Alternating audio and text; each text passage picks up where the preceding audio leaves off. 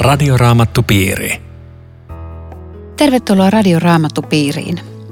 Keskustelemme apostolien teoista Akasiasäätiön työntekijän teologian maisteri Riitta Lemmetyisen ja Suomen Raamattuopiston opistopastorin Erkki Jokisen kanssa. Tekniikasta huolehtii tuttuun tapaan Aku Lundström. Minä olen Aino Viitanen. Tänään keskustelemme luvuista 18 ja 19.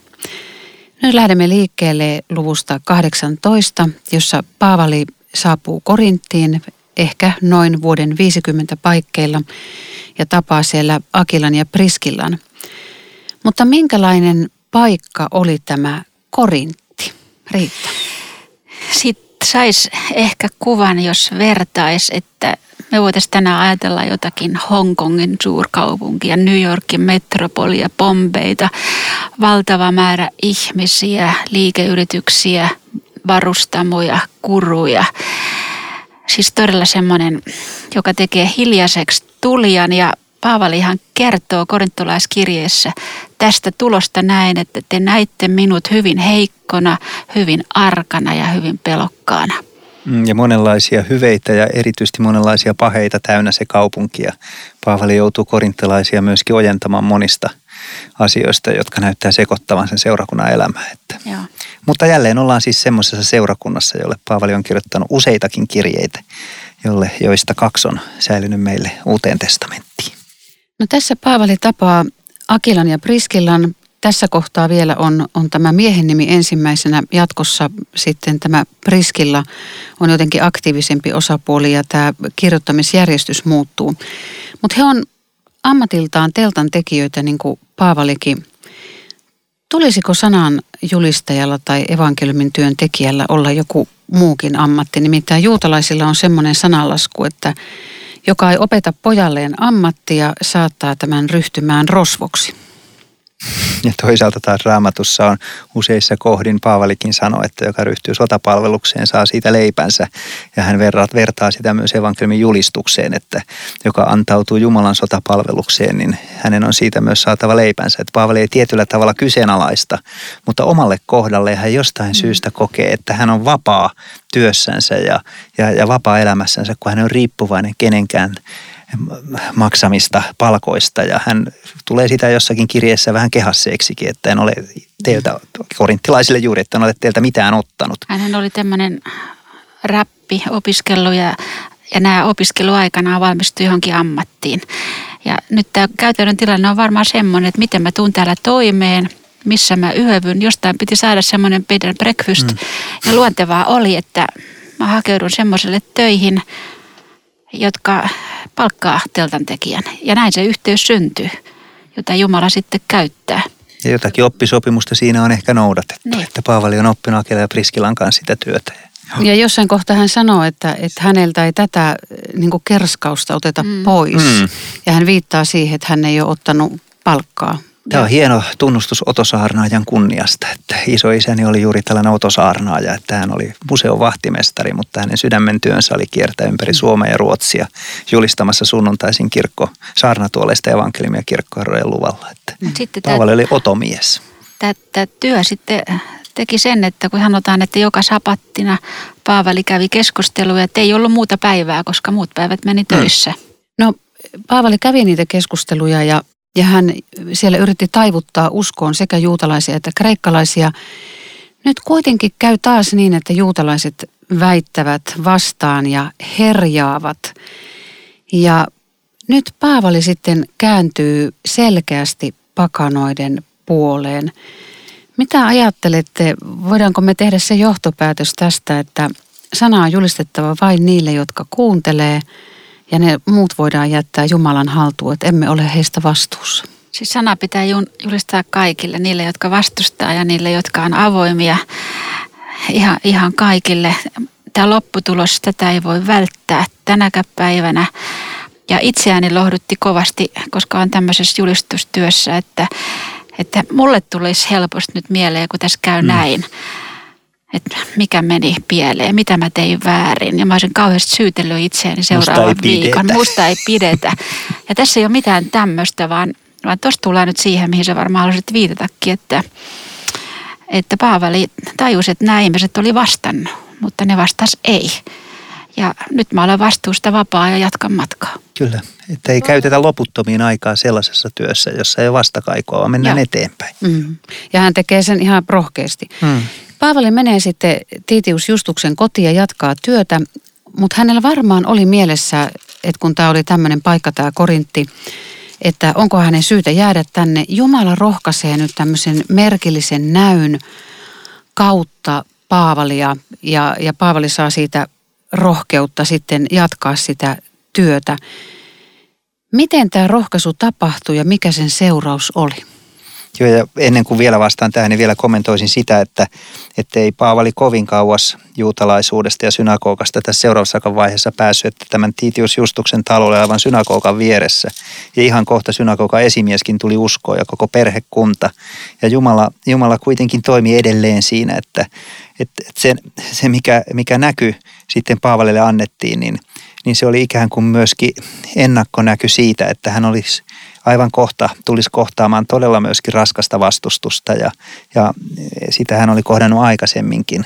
Ja Jumala ei lupaa hänelle mitään niin kuin helppoja hetkiä, mutta lupaa, että hän on koko ajan siinä Paavalin työssä mukana ja siunaa sitä. Ja tällä kertaa jopa lupaa senkin, että nyt Paavali et saa selkääsi. Niin, ja, ja se todella kertaa, toteutuu se Se lupaus. toteutuu tässä, Joo. että sitä ennen kyllä ja sen jälkeenkin Paavali sai monta selkäsaunaa, mutta aivan niin kuin, että otetaan pieni tauko kuitenkin. Mutta kyllä se senkin lohdullisen viestin tuota kertoo, että Paavali pelkäs. Mm. Ja Jumalan piti tässä tulla. Mm. Niin. Mm. Ja oikeastaan, oikeastaan monet raamatun miehet, naiset pelkäs ja vapis tehtävänsä suuruutta. Ja myös pelkäs ihmisten kovuutta ja vihaa. Ja. Miten Riitta Jumala on rohkaissut sinua jatkamaan omassa sananjulistuksen työssä?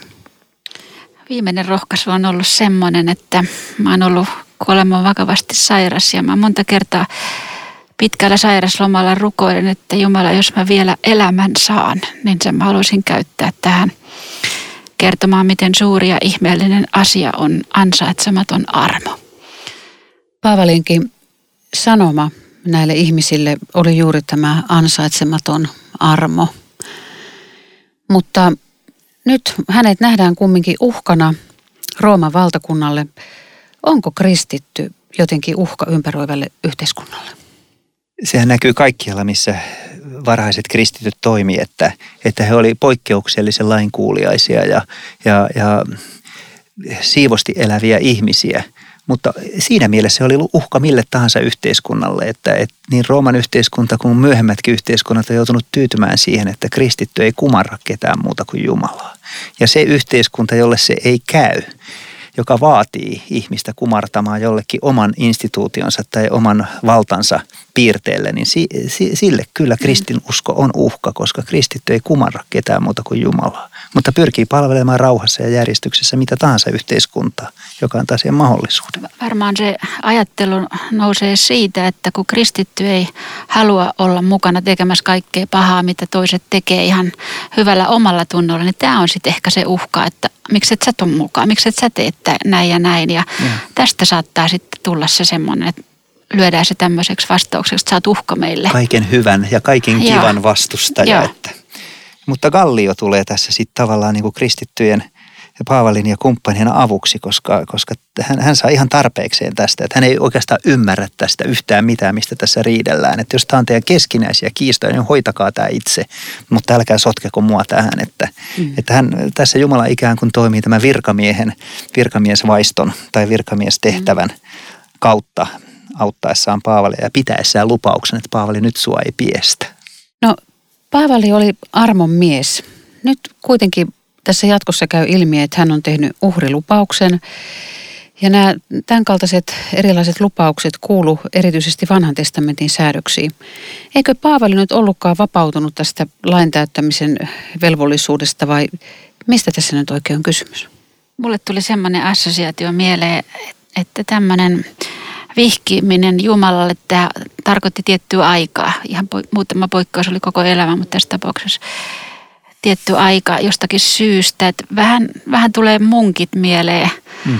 jotka, jotka teki jotain vastaavaa, mutta mitä Paavaliin tulee, niin hänestä täytyy sanoa, että hän oli niin laista vapaa, Että hän saattoi suorittaa tämmöisen lupauksen jostakin henkilökohtaisesta syystä, eikä hän vajonnut mihinkään ansioajatteluun ja oman pelastuksensa varmistamiseen. Että siitä ei ollut kyse, vaikka me ei ihan tarkkaan tiedetä, että mikä oli nyt se syy tähän kyllä kristitytkin voi sopia keskenään, että, että nyt vietetään tämmöinen rukous- ja paastopäivä tai niin. iltapäivä jonkun hyvin iso ja vakavan asian puolesta, isompikin joukko. Ja, ja, ja kyllähän siitä omastakin uskoelämästä löytää semmoisia tilanteita, jossa on halunnut sitoutua johonkin lupaukseen, niin. vaikka ei me sillä voida Jumalaa pakottaa toimimaan sillä tavalla, mitä halutaan. Mutta. Mulle tuli assosiaatio tuonne toiseen Mooseksen kirjaan tästä, siellä puhutaan tämmöisestä kullasta tehdystä ruusukkeesta, otsakoristeesta, joka laitetaan Aaronin, siis tämän papin päähineen sen turpaanin etupuolelle. Ja sitten sanotaan näin, että ruusuke olkoon Aaronin otsalla, silloin hän voi ottaa kantaakseen jokaisen rikkomuksen, jonka israelilaiset pyhiä lahjojaan uhratessaan tekevät pyhyyssääntöjä vastaan. Olkoon ruusuke aina hänen otsallaan, että Herra hmm. suosiollisesti ottaisi vastaan heidän lahjansa. Eli tavallaan kun me tehdään joku lupauskin, niin siinäkin me tehdään syntiä. Siis me sitäkään tehdään niin kuin täysin puhtaista motiivista. Eikö tästä ole niin kuin ymmärrettävissä se? Kyllä se varmaan mm. monesti niin, että nämä meidän lupaukset on vähän semmoisia hätälupauksia, joilla me ikään kuin vedotaan Jumalan armoon. Ehkä Jumala sen ymmärtää, kun hän ymmärtää meidän heikkouksia, niin kuin hebrealaiskirjassa sanotaan. Että No mitä sitten, jos joku herkkä kuulija ajattelee, että hän on luvannut Herralle jotakin eikä pysty täyttämään? Koskeeko armo häntä? Riitta. Mä ajattelisin näin, että, että tämmöisten lupausten tekeminen, niin se on jonkinlaista matkaa lain alle. Mm, Koska mm, kristillisyydessä on kyse siitä, että me elämme Jumalan lupauksista itsellemme. Ja sitten mitä Jumala haluaa meidän elämässämme tekevän tahtoansa noudattavan, niin senhän meille lahjoittaa sen, että me voidaan se tehdä. Että mä en olisi noin vaan haastamassa ihmisiä tekemään Jumalalle mm. erilaisia lupauksia, koska kyllä me ne pääsääntöisesti rikotaan. Ja Mitä sitten, jos on käynyt ongelma? niin, että on tehnyt lupauksia eikä ole pystynyt Voi, niitä Jumalan pitämään? armo on suuri. Jumalan armo on just sitä varten olemassa, koska me olemme kaikki Kyllä. lupauksia ja lain rikkoja. Että tästä Jaa. ei tarvitse onneksi oman tunnon tuskaa kantaa. Ei onneksi hätäillä. No sitten meidän eteen nostetaan Apollos. Apollos on Aleksandriasta kotoisin. Mitä me tiedetään tästä Apolloksesta ja Aleksandriasta? Aleksandria oli, oli suuri kaupunki. Hetkinen, se oli toiseksi suuri Rooman jälkeen. Se oli mm. valtavan iso juutalainen siirtokunta. Ja muutenkin kulttuurin keskus ja Eri, hellenismin keskus. Erittäin tota, kovassa huudossa, että tämä oli oppinut mies, juutalainen mies, raamatun tuntija ja, ja, ja tuli paloi sydämessä. Paljon hyvää. Mutta sitten on yksi tämmöinen miinus, hän tunsi vain Johanneksen kasteen. Mm. Mm, hänen kasten näkemyksensä oli vielä vähän niin kuin alkutekijöissä. Ja valtavan kaunis kuva tässä on se, miten kaksi maallikkoa, Priskilla ja Akilla, ottaa Apolloksen siihen vähän niin kuin kainaloon. Ja kaikessa hiljaisuudessa valistaa häntä lisää Jumalan tiestä, perehdyttää siihen hänet tarkemmin ja kasvattaa hänet siihen hengelliseen työhön. Ja itsekin on tässä talossa saanut kokea sitä, miten olen ollut tämän talon viisaiden maalikoiden ohjauksessa ja esirukouksen kohteena. Ja, ja siitä seurakunnan työntekijän on syytä olla kiitollinen, että on tämmöisiä viisaita maalikoita. Mm. Musta tässä on kaksi semmoista tosi vahvaa viestiä. Ensinnäkin tämä pariskunta. Ajatellaan nyt, kun me kuunnellaan jotakin julistajaa ja se ei meistä nyt ole ihan hyvä. Mm. Pääsääntöisesti me otetaan se meidän hampaisiin ja aletaan kritisoida selän takana. Ja nyt nämä molemmat tulee kotiin ja sanoo, että hei, huomasit sä jotain? Joo, huomasit säkin. Kutsutaan se meille kotiin ja jutellaan siitä vielä, että tota, jotain, jotain on nyt, ei ole ihan kunnossa. Ja sitten Apolloksen plussaksi voi sanoa sen, että kuka pappi, kuka teologi lähtee mm. maalikoille ja vielä naisen opetettavaksi mm. niin kuin tässä kodissa. Hei, en mä mm. semmoisen lähde. Mm. Nöyryyttä on ja syntyy niin hyvä lopputulos. Syntyy niin hyvä lopputulos, että me tavataan tätä miestä vielä sitten korinttilaiskirjassa muuallakin, että hän on suuri. No mitä arvelette? Väline. Ollaanko me rohkeita ottamaan julistajan kanssa puheeksi epäselvät asiat ja tulisiko niin tehdä? Voi, mä haluan rohkaista kaikkia ohjelman kuulijoita, olkaa rohkeita.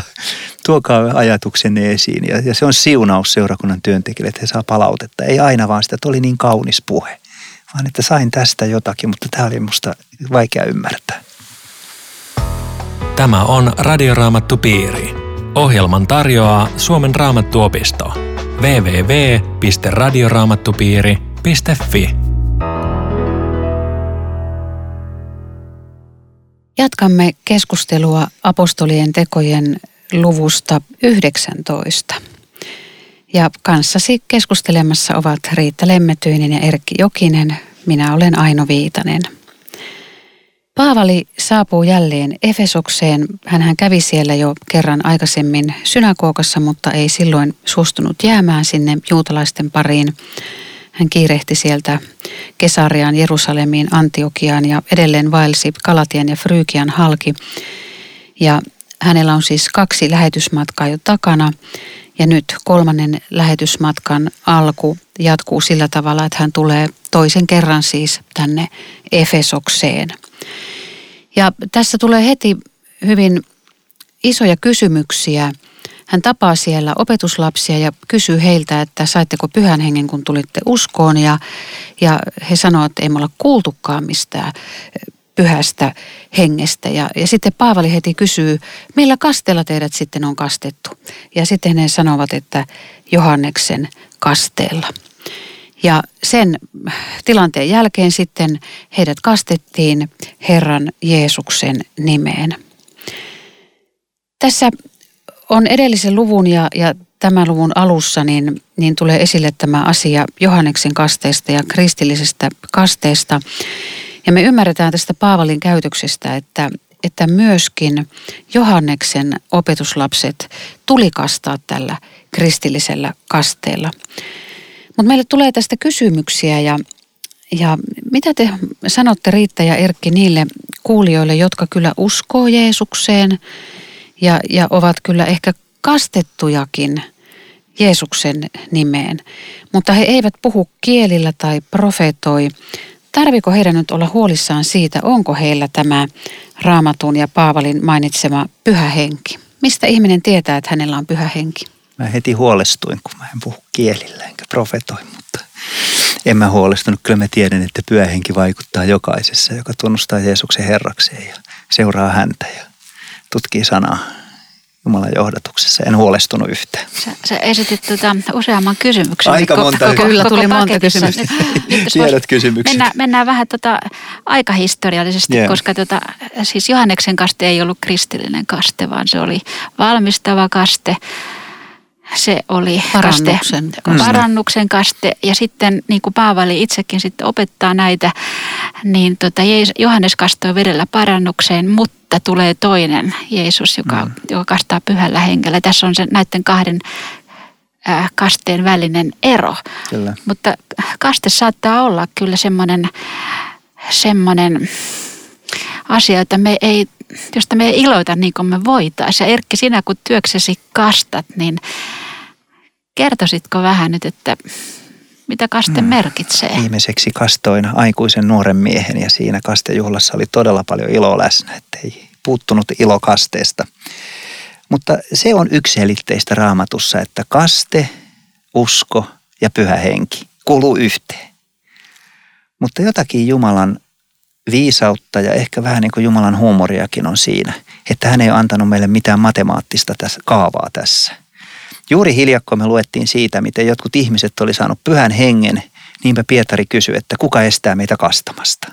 Ja nyt tässä taas toisinpäin, kun ihmiset kastetaan Kristuksen yhteyteen, niin he saa pyhän hengen.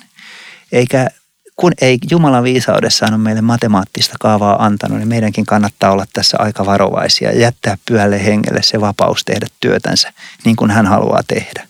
Mutta se me nähdään, että kaste, usko ja pyhä henki kuuluu yhteen. Ja siellä, missä kastetaan Jeesuksen nimeen, siellä myös pyhä henki toimii. Eikä mulla ollut koskaan minkäänlaista epäilystä siitä, etteikö Jumala toimisi niiden lasten elämässä pyhän henkensä kautta, jotka kastan. Tätä, jos tätä, tätä kastamista yrittää miettiä näiden silloisten ihmisten maailmankuvasta, niin tämä, tämä jae tämän kuultua he ottivat kasteen Herra Jeesuksen nimeen, niin merkitsi nimenomaan tämä, tämä nimeen jotakin enemmän kuin ehkä meille tänään, koska kun antiikissa orja vaihto isäntää, mm. niin se uusi isäntä merkitsi jollakin polttomerkillä usein ihoon sen isännän vaihdon, omistajan merkki. Ja nyt tässä kasteessa on kysymys jostain samasta, se on kuin isännän vaihto. Yhden Herran palveluksesta Herran Jeesuksen palvelukseen. Joo. Ja tämä, mm. tämä polttomerkki on nyt tämä, tämä kaste, tämä sinetti, jossa Jeesus sanoo ihmisille, että sinä kuulut minulle Kyllä. ja mikä suuremmoisinta, minä Jeesus kuulun sinulle. sinulle. Ja se mm. sinetti oikeastaan siinä kasteessa on juuri se pyhä henki, josta Paavali käyttääkin, että olemme saaneet pyhän hengen sinetin.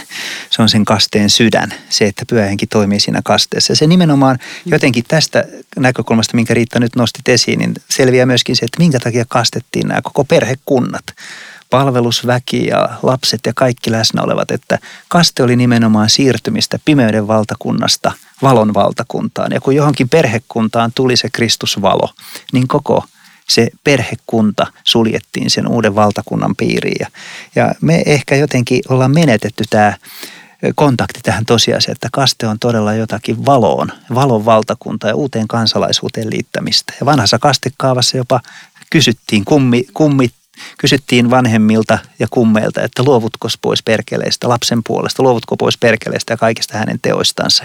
Silloin se oli jotenkin konkreettisempaa, että nyt tämä lapsikin siirtyy valon valtakuntaan yhdessä vanhempiensa kanssa. Se on meidän niin yksinkertainen toimenpide se kaste, niin on, on hyvä muistaa, että kasteessa Jeesus toimii salatulla tavalla ja antaa ihmiselle osallisuuden itseensä, kuolemaansa mm. ja ylösnousemukseensa. Että siinä niin. Sen, sen lahjan arvo on mittaamaton. Sen takia on monta kertaa hyvä tutkia raamatusta, mitä minä olen saanut. Mitä minä olen saanut. Ja kyllä sitten pyöhenki niitä armolahjojakin jakaa oman tahtonsa mukaan ihan niin kuin viisaaksi näkee. Mutta se suurin lahja on Kristus. Paavali jatkaa pari vuotta äh, työskentelyään ja, ja Raamattu sanoo tuossa jakeessa kymmenen, että kaikki Aasian maakunnan asukkaat sekä juutalaiset että kreikkalaiset saa kuulla Herran sanan. Joka tapauksessa siis monet. Hmm. Ja Jumala tekee nyt aika suuria voimatekoja Paavalin kätten kautta. Meille sanotaan, että jopa pääliinoja ja Paavalin käyttämiä vaatekappaleita vietiin sairaiden päälle ja taudit kaikosivat ja pahat henget jopa lähtivät pois. Jotkut käyttää nykyäänkin niin sanottuja rukousliinoja. Mitä mieltä olette nykypäivänä tällaisesta rukousliinan käytöstä? Voi olla, että se pohjautuu just tähän kertomukseen, mutta eihän täällä sellaista sanota, että tehkää tekisi samoin ainoa ohje, minkä, minkä Raamattu antaa, on, on rukous ja öljyllä ei voitelu, ei, ei muuta. Että kyllä tämä tulee aika lähelle taikuutta mun mielestä, jossa pyhät asiat ja nimet ja tavat ja liinat pannaan itsessään käyttämään jotain isompaa valtaa kuin mikä niillä on. Mutta mä sanon tämän kuitenkin silleen aralla mielellä, koska koska tuota, koskaan ei tiedä sen ihmisen sydäntä, joka sitten tähän ryhtyy. Jeesuksen luo tuli taikauskoinen nainen, joka tarttui taikauskosena Jeesuksen viittaa ja mm. ajatteli, että kun mä tuohon mm. tartun, niin mä paranen. Ja niin kävi, eikä se häntä nuhdeltu, koska Jeesus tiesi, että siellä on häntä etsivä sydän takana.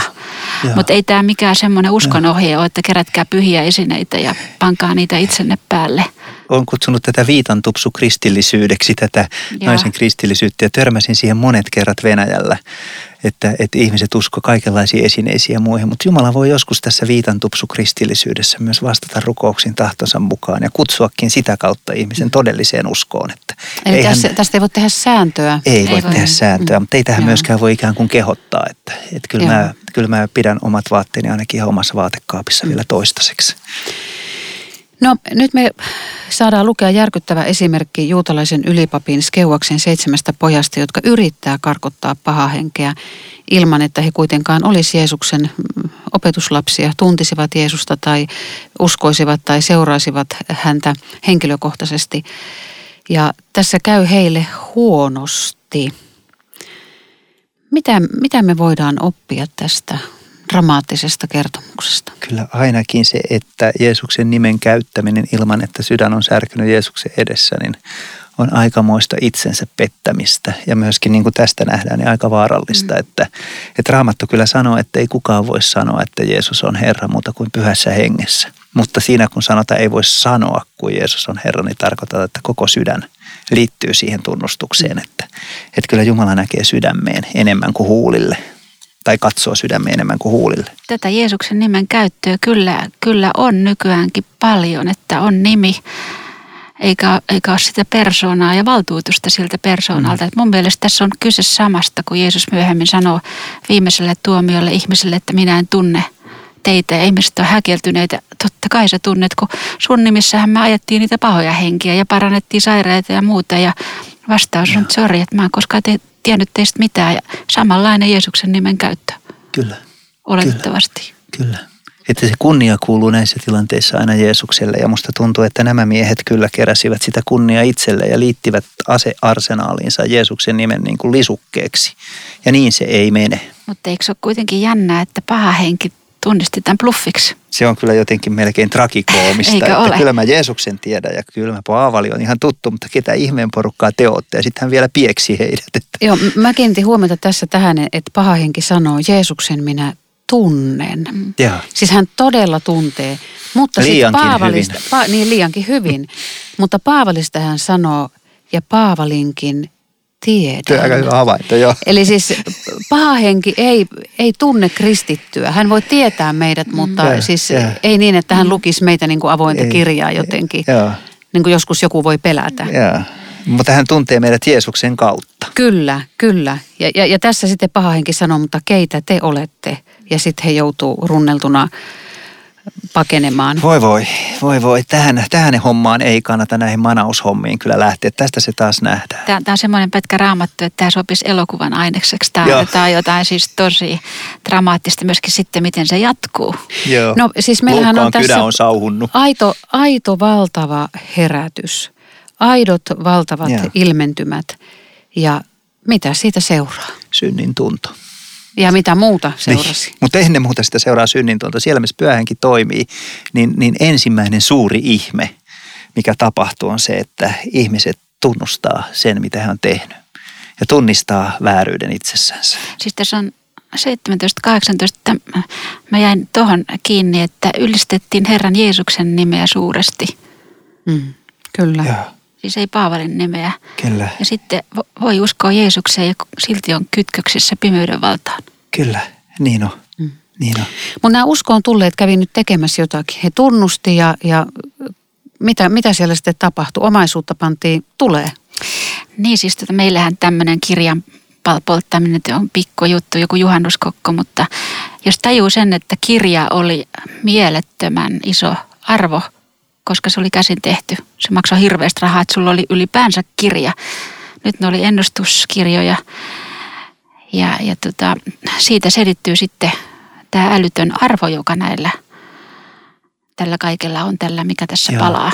Miljoonien omaisuus nykyrahassa. Niin, kun- kun Raamattua sanoi, että yhden miehen päiväpalkkaan yksi hopearaha.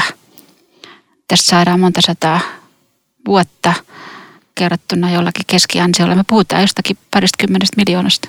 Ei voi kuin sanoa jakeen 20 mukaan, että näin Herran sana osoitti voimansa ja levisi yhä laajemmalle. Mutta ei se taas mennyt rauhallisesti. Tähän asti meni vielä kaikki hyvin, mutta sitten taas. Olisiko meidän tärkeää rukoilla esivallan puolesta ja miksi?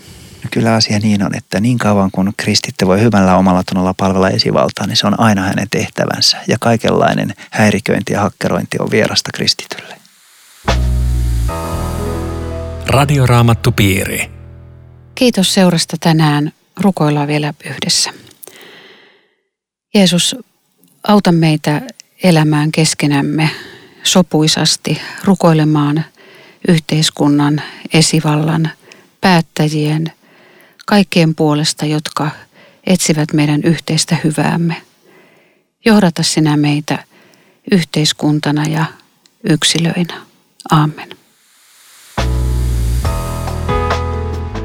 Radioraamattupiiri. www.radioraamattupiiri.fi